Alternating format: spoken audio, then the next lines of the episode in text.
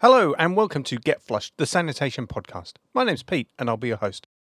I was hoping to bring you another catch up episode with one of the guests from season one this week, but everyone in the restroom industry is absolutely rushed off their feet at the moment. They're all in desperate need of an eight day week and a month long holiday. Clearly, those two things are not compatible, so my schedule has slipped a little. Rather than miss a week, I thought I would share the live recording I made last weekend for the Podcasters Collective on Facebook.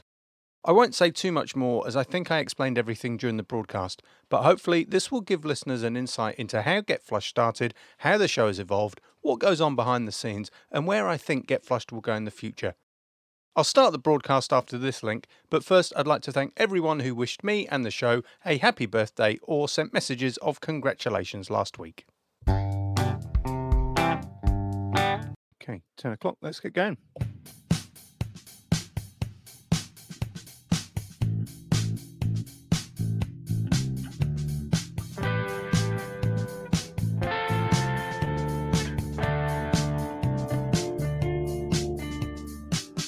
Hi, my name's Pete, and I'm the host of Get Flushed, the sanitation podcast. I'll point out this is the first time I've broadcast live on Facebook, so hopefully everything's working okay. I'm recording at my end, so if it all goes to pot, I'll upload the audio file at the end as soon as I'm done. I joined the podcast collective a couple of months ago and I saw Tom's announcement about the Sunday showcase. So I thought I'd put my hand up and I'd have a go. The brief's pretty loose. I'm able to talk about anything and everything that I want to, but I've got to do it live. So here I am. And today I thought I would just tell my story as a podcaster. If you've not listened to my show, it's about as niche as it gets. As far as I'm aware, it was the first and only podcast that was published weekly and dedicated to the world of portable toilets. Now, that might sound quite disgusting, but it's a really viable topic because the portable restroom industry is valued at over $20 billion a year and it is truly global. I started the podcast when I saw an advert for the My Rodecast competition during lockdown last year. Mm-hmm. Everyone in New Zealand was locked down for six or seven weeks, and I saw the advert which simply said, record two minutes of your podcast idea. So I did. I'd had a couple of beers one night. I sat down with my mobile phone. I used the My Rodecast app on my iPhone and I recorded a couple of minutes, not off the cuff because I did write the script first. But I put my entry together and I submitted it. Now, of course, I didn't win, but the competition was a springboard that I needed to start the show and continue producing episodes. And I'm currently, I think I'm up to number 50. I released episode 50 yesterday. And I decided to create a podcast about portable toilets because I'd been working in that sector and I've had some pretty terrible experiences. I'm sure everyone will identify when you go to an event or a festival and you open the door on the portable toilets and you just roll back with a big woo and you decide not to go there. And my aim was to ask through the podcast, why was it like that? And to challenge the market because it really doesn't need to be like that. Toilets can be clean and fresh smelling and they don't need to be mm-hmm. overflowing. So I started a podcast really as my attempt to just get to grips and tackle those issues that I'd experienced and seen. Before I go any further, it's probably useful if I play the two minute Rodecast entry because I think that will really set the scene for what happened. Now, hopefully, this will come through. Hello, and welcome to Get Flushed, the portable sanitation podcast. My name's Pete, and I'll be your host. Over the course of this series, we're going to take an in depth look at the world of portable sanitation. Yes, it's about how we deal with poos and wees in the absence of a plumbed in sewerage system. I've worked in that industry and I've learned that everyone can recognize a portable toilet, but not many people understand or know how the industry works.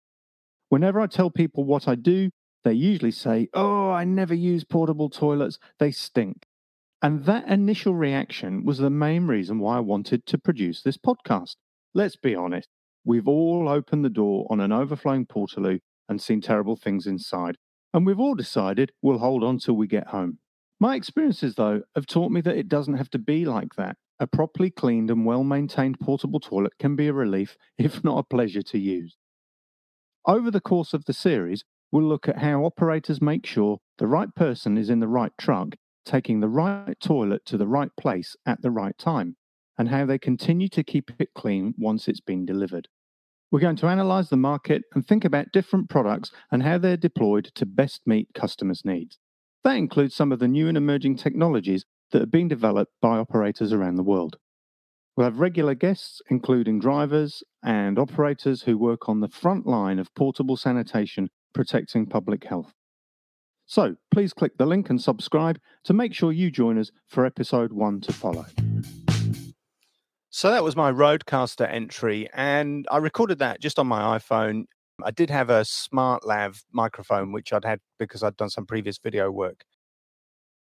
To help me through today, I thought I would talk about four main areas the content, the production and equipment, marketing, promotion, how I got listeners and guests to come on board, and then sponsorship, because the podcast has been pretty successful financially.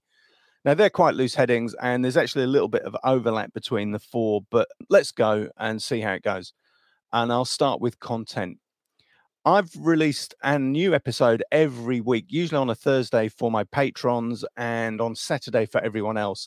And my episodes have ranged from 10 or 15 minutes long up to about an hour. But when I started the show and put that trailer together, that road, Rodecast competition entry, I didn't have a plan. I didn't know how many episodes were viable. I didn't know the length of the episodes. I mean, I'd, I'd, never recorded or published a podcast before, and I genuinely didn't know whether or not the show would get any listeners. And I certainly didn't know how to edit audio. But I was really excited and enthusiastic, and the whole thing just snowballed really quickly. After that competition entry went in, I put together two or three episodes and I tried to give them a linear and logical flow. I spoke about the history of portable toilets, how they work, how the cabins are assembled, how they're cleaned. I went out and actually put one together and recorded the audio. I've got a friend who runs a business. We recorded some audio of assembling the cabin. We spoke about the chemicals that operators use and toilet paper, all of the things that you take for granted when you use a restroom. And from day one, I wrote a longhand script for each episode. I typed it out on Word, and I still do that today, unless I have a guest. And if I have a guest, I normally sketch out some ideas about where I'd like the conversation to go, but I let it flow and then I edit the content down afterwards to take out the ums and ahs and the repeated filler words and then the unnecessary spaces. The good thing about writing a script is that you can practice the phrases in your head as you're typing them. And I've got quite good at getting the words down on paper that I can actually say. When I first started, I would type a phrase and then I'd need to do 50 or 60 takes to get it right. And I soon learned that there are some structures that you need to avoid when you're putting your script together. And originally, I, I, maybe thought that I'd get 10 or 12 episodes out. Once I'd put those first few together, I thought I'd get 10 or 12 episodes out. But then I signed up with a sponsor, and the show sponsor is Sanitrax International. They're a Dutch company with um, representatives in the US and Europe. And they've been really, really great to work with. I'm going to come back to Sanitrax and talk about how that agreement came together a bit later on. After I signed that sponsorship deal, I thought I'd do 20 episodes, and that actually stretched out in season one to 33. And that's a really unusual number. Why was it 33? Well, the show was featured on Podbean as the podcast of the week in mid December. And I wanted to make sure that I had live material going out to support that promotion. And that really paid off because I had a very healthy lift in listenership once I'd been featured on that. And I definitely put together a plan for season two and three. I'm eh, 15 episodes into 20 episodes season two, and then I'm going to have a break in July and come back in August with another 20 episodes for season three. And I've definitely sketched out a schedule for those and mapped some preliminary content. That's bound to change as the world changed. We've seen this year massive changes in the portable sanitation industry because of COVID and I've been able to adapt the show and focus the show on some of the issues that suppliers and manufacturers are facing as that's all unfolded. And I'm sure that's going to happen as I get into season three mm, through to the end of the year. The one thing that I've realized running a niche podcast is that if you go an inch wide and a mile deep, you're never going to run out of material. There are always people in the industry want to talk. There are always issues going on. And let's face it, sanitation, everyone uses a toilet. They might not want to talk about it, but the depth of material is just unlimited. I'll move on to production and equipment. I recorded the first couple of episodes, as I said, just using my phone and a Rode SmartLav and the Rode Reporter app I realized that I needed to edit because I, I couldn't get things down properly in one take. And I'd already done some work previously. I play guitar and I'd done some work with GarageBand. So I was pretty familiar with GarageBand and messing around with that. So I kind of knew the basics, but I started to watch a load of YouTube videos and learn a little bit more about editing. And around that time, Apple started to offer a 90 day free trial on Logic Pro. So I downloaded that and tried it. And I'll be honest, the first takes, I didn't have a clue. I didn't know how to set the interface up. I didn't know how to mm. port the channels in. Certainly didn't understand the plugins. And it was pretty daunting. But I carried on and I, I just took my time watched loads more YouTube videos, read lots of tutorials, and slowly through trial and error, I figured it out. And I've really grown to love Logic Pro. It's my default digital audio workspace. And I bought the full license once I'd secured the sponsorship money. I think it was about $350, something like that in New Zealand. I've done some editing now for other podcasters and I've been paid for that, which has been really good. I've been able to get a little bit of the money back that I spent and I've just bought my first plugins, which were the community bundle from iZotope, which is currently on special at $49. And it's a massive pack. I've already used the D noise and the declip. I, I had some audio, which one of my guests had a, a click, click, click noise in the background. I think it came from their end, but I couldn't get rid of it using Logic Pro. And the iZotope plugins really helped me clean that up. For microphones, I started with an old AKG mic that I had when I played saxophone in a mm. ska band years ago.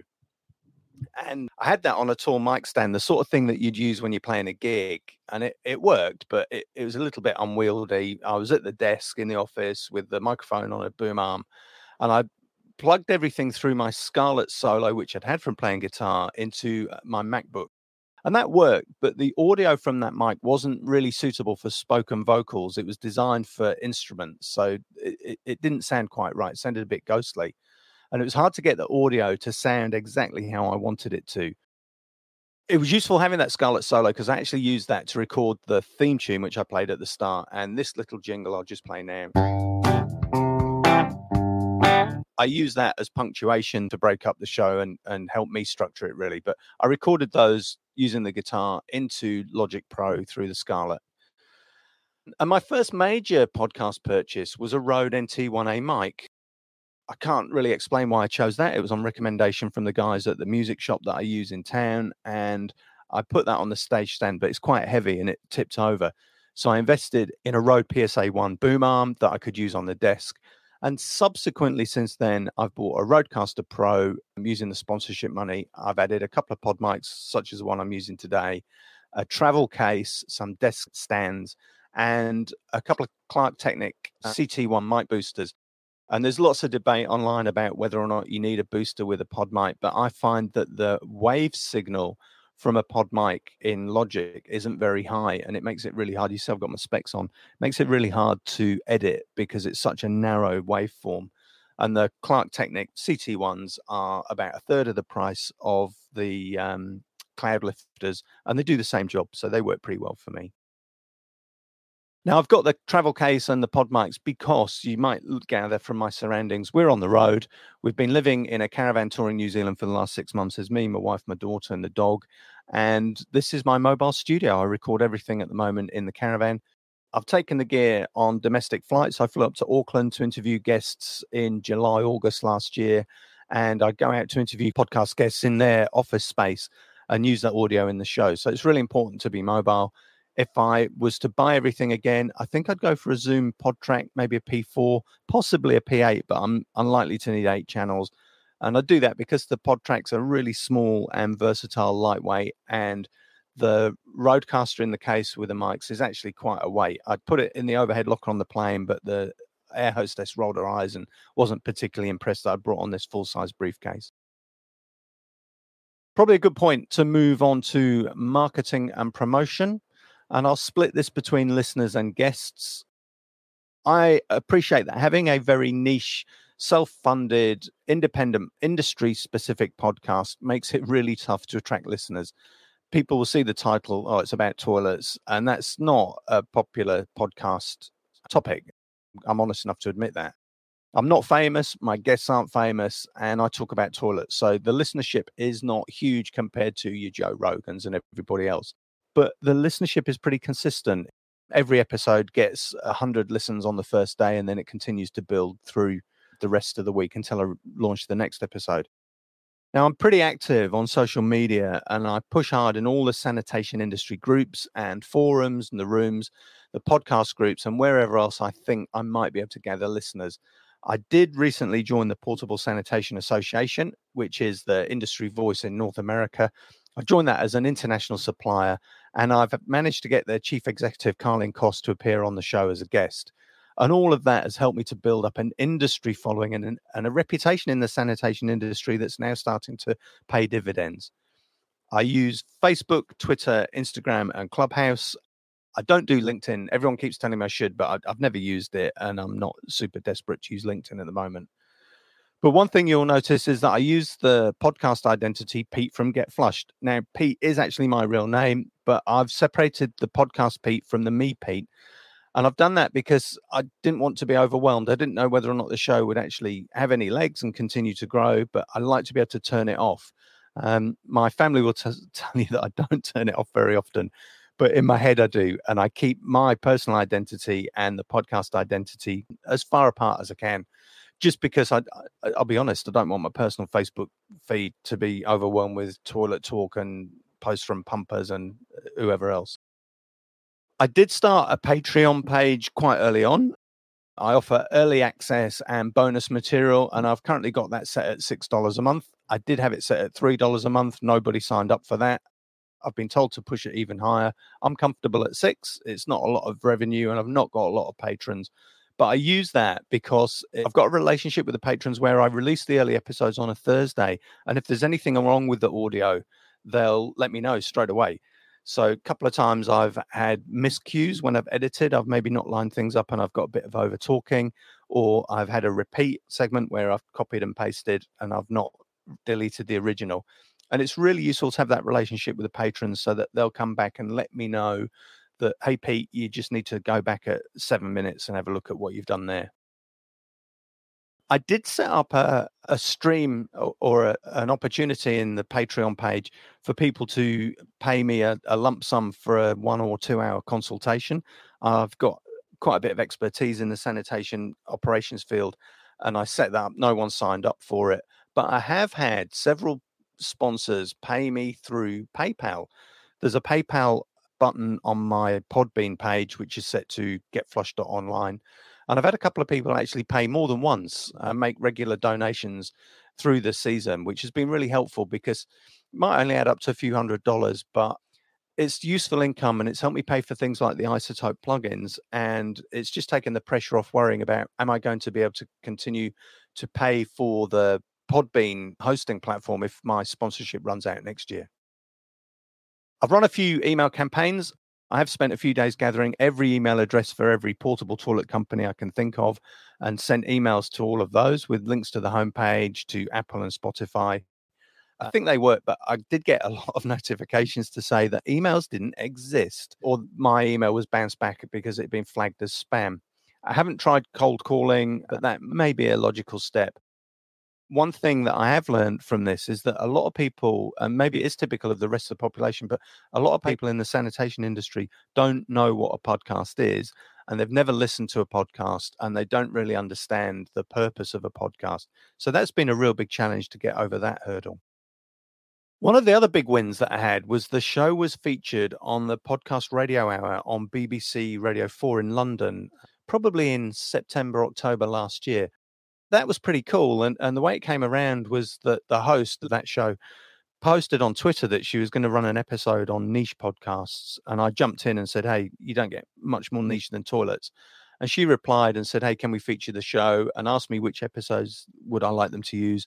And they cut actually two minutes of the show and posted that. And and I did see a decent spike in listeners as a result of appearing on that show and it was good that you know a small independent podcaster in New Zealand like me can get that sort of traction through a, a big corporate organization like Radio 4 and the BBC.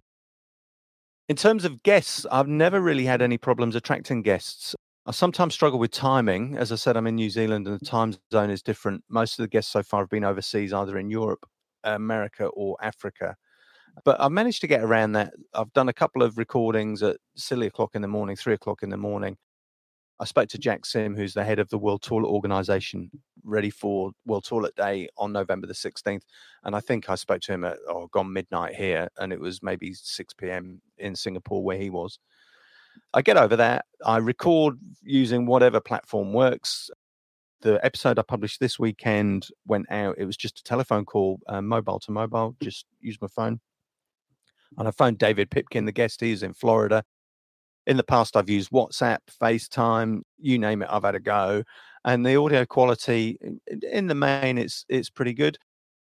The worst audio that I had was with a guest, Guy Smith at Hiraloo in Australia. That was a phone conversation and it, it was really poor. The audio just didn't work and whatever we tried. We eventually nugged it out. The the best audio was if I did a screen share on my Mac and he just spoke into his MacBook. That was the best, cleanest audio that we managed to get in terms of guests, one of the other cool things that I've been able to leverage through the show is that I have been paid to produce half a dozen episodes by client guests. So these are typically software companies or toilet operators or suppliers who want to be featured on the show. And that's starting to happen more and more often. And again, on top of the other sponsorship, that's been really helpful income because it has allowed me to develop the show, pay for the new artwork, I've been able to buy merchandise, and I do send every guest a Get Flushed mug to say thank you. I've had some baseball caps done, and I've given those away to a few listeners and guests. And it's been really cool to be able to monetize the show in that way. I don't know how many other podcasters manage to do that with not massive numbers. If if you're attracting 30, 40,000 listeners a week, then inserted ads would make a lot of sense. But for me, it really doesn't. I like to keep the show as clean as possible I have a pre roll for uh, Sanitrax, I have a mid roll for Sanitrax, and then I mention them in the end. And that's probably a good opportunity to start talking about the sponsorship arrangement. I would have made Get Flushed if I'd have had to pay for everything on my own. I think every podcaster secretly hopes that their show will attract money, but you'd be foolish to take that as a given and, and build your show around the fact that you think you're going to earn some money. I was really lucky. After six or seven episodes, I signed a deal with Sanitrax. That came about because I was contacted by Dave Andres, who was the Sanitrax is the Sanitrax rep in North America. And Dave emailed me and said, "Hey, we're a fairly new company in the sanitation space. I'm listening to your podcast. It seems a really good fit. Can we talk?" And I think the first conversation I had with Dave was a WhatsApp conversation. It was maybe six o'clock on Saturday evening. we started talking here in New Zealand, and I was still talking to him at 10 o'clock at night. We, we just hit it off straight away. And Dave helped me develop the sponsorship proposal. And Sanitrax signed up for the first season um, with a fairly significant financial investment. That's been really helpful because it paid for the equipment and it allowed me to really concentrate on building the show and taking it as far as I've been able to take it but they were also really helpful because they're an industry supplier. They were able to put me in touch with a lot of companies and individuals around the world who've turned into guests mm. and supporters of the show. They give me ideas for content and feedback on what I've done so far. And it's been really great to be part of that Sanitrax family. When I wrote the sponsorship proposal, I had no idea what the value was. At the time, I might have only had five or 600 listens in total. I had no idea what the value was, no idea what they were willing to pay, and no idea really what they wanted to get out of that relationship. And I'd put some ideas on paper. Dave helped me refine those. And I really worked out the, the value based on what I thought I needed to buy in terms of equipment to be a full blown, permanent, full time, on the go podcaster. I'm really grateful that Sanitrax signed up for that. And they've given me pretty much free reign to talk about what I want to talk about. I send them a draft outline of what's involved. I send them stats reports. I send them a list of everyone who's friended me or sent me messages on Facebook. I don't gather email addresses. I've, I've not got a vehicle to do that. I've been advised that that would be a really good thing to do if I set up the Get Flush group, gather email addresses, and then maybe monetize those. But I do collect lots of data and stats through things like Apple Podcast Connect, Google Analytics, and then just Facebook hits and interactions. I get download the report every month. And the deal that I signed with Sanitrax was for a number of episodes for the pre roll, the mid roll, and the end roll, and basically to share and support in terms of social media. And they've been really cool because they run press releases, they help with content. I'm hoping to put together a couple of special features about Sanitrax over the next couple of weeks and then again for season three. And Dave Andres has actually become a real good personal friend. We've been doing quite a lot of work together in other arenas, which wouldn't have happened if I'd not started the podcast and Dave hadn't heard it and seen my posts on Facebook. So it's been a good story for me. I did set up a limited company, and that's not really necessary, but it does offer a few benefits, such as liability protection. And it helped me establish all the copyright and IP and establish the fact that that rests with Get Flushed having a company has also helped me establish my presence within the sanitation industry. I'm not just a, a, random Pete talks about toilets anymore. I'm Pete from Get Flushed, and that started to have some leverage. And I've actually done a few deals to supply other companies with operational procedures. And I released a video on my Facebook page where I use an app to help operators track their toilets in terms of the deliveries, the services, and the pickups that drivers make losing paperwork's a real drama in the industry, and I could tell you lots of war stories about that. And I've been able to develop this app. It's a proprietary app available on online through the App Store, but I've been able to develop templates within that app. And I wouldn't have been able to do that, I don't think, if I'd just been me, Pete. Back to the sponsorship agreement, I did write that uh, myself. I tweaked it with Dave a bit, and I changed it a little bit for season two and three. But to be honest, it, it's served me really, really well. And Sanitrax has been a dream partner. I send them an early release of each episode, and they pretty much let me say what I want to say. There's never been any issue around, oh, Pete, we don't want you to talk to that customer or that client. We don't want you to feature that guest. It's been a real pleasure to work with Marcel, the owner of Sanitrax, Dave, and the rest of their team. And as I said, having that financial support has meant that I've not had to worry about paying for any extra software or equipment or, upgrading the podcast plan. And it's let me buy the merchandise, the hoodie, the t shirt, the baseball caps, and pay for the artwork, which was um, the new logo with the toilet and the headphones was done by my friend Chad Baker, who's over in the States. It's just how it works these days in terms of mid-roll and inserted adverts, I haven't gone that way. I have signed up and I've got an account with outfits like Midroll and Audrey, but I don't know whether I'm being too modest. But I don't think my show would attract enough listeners to make that revenue from those ads worth my while. And I wouldn't want to burden my listeners with a, an inserted advert that runs for 30 seconds and I'm not even going to earn $15. So I keep the show as clean as possible. And I've started with the patrons if it's an interview, they get an ad-free audio file without any of the blurb, without the intro music, just the the interview audio. I've been told that appearing on other podcasts is a really great way to grow the show, and people keep telling me that I need a LinkedIn profile, which I'm not super keen to do. That I'm not familiar with the LinkedIn platform, so it's, uh, I've got enough juggling all the rest. But I am really keen to collaborate with other podcasters. I've made some brilliant contacts over the last few months on Clubhouse. And if you're not a Clubhouse listener or user, flick me a note. You need an iPhone unless you're in the UK. There is a, an Android app available for Clubhouse in the UK at the minute. But if you're an iPhone user and you want to come into Clubhouse, flick me a note and I've got a handful of uh free invitations that I'm more than happy to share.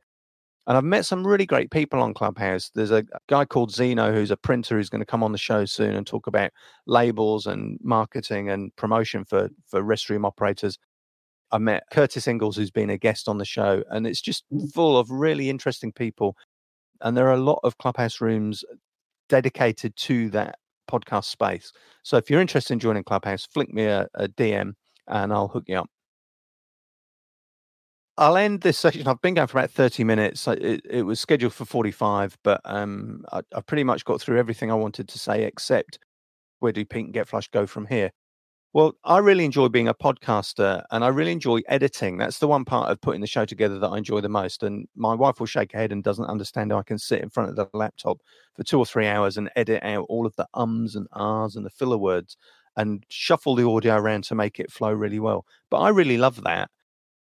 And I've been fortunate that Get Flushed is now starting to be recognized as a legitimate voice within the sanitation industry.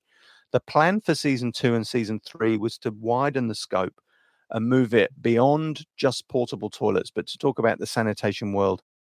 I recently interviewed Chelsea Wald, who's released a book called Pipe Dreams, which is all about the history and the future of the toilet. And there's a big movement globally that sanitation is not particularly environmentally friendly.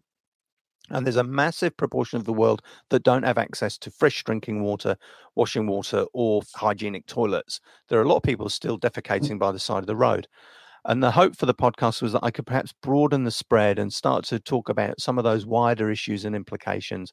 And I started that last year when I talked with Jack Sim from the World Toilet Organization. I've carried it on this year with my chat with Chelsea. And I'm hoping that in season three, I'll start to broaden the scope. And the reason I've done that is that it gives me a wider remit, but it's still really niche.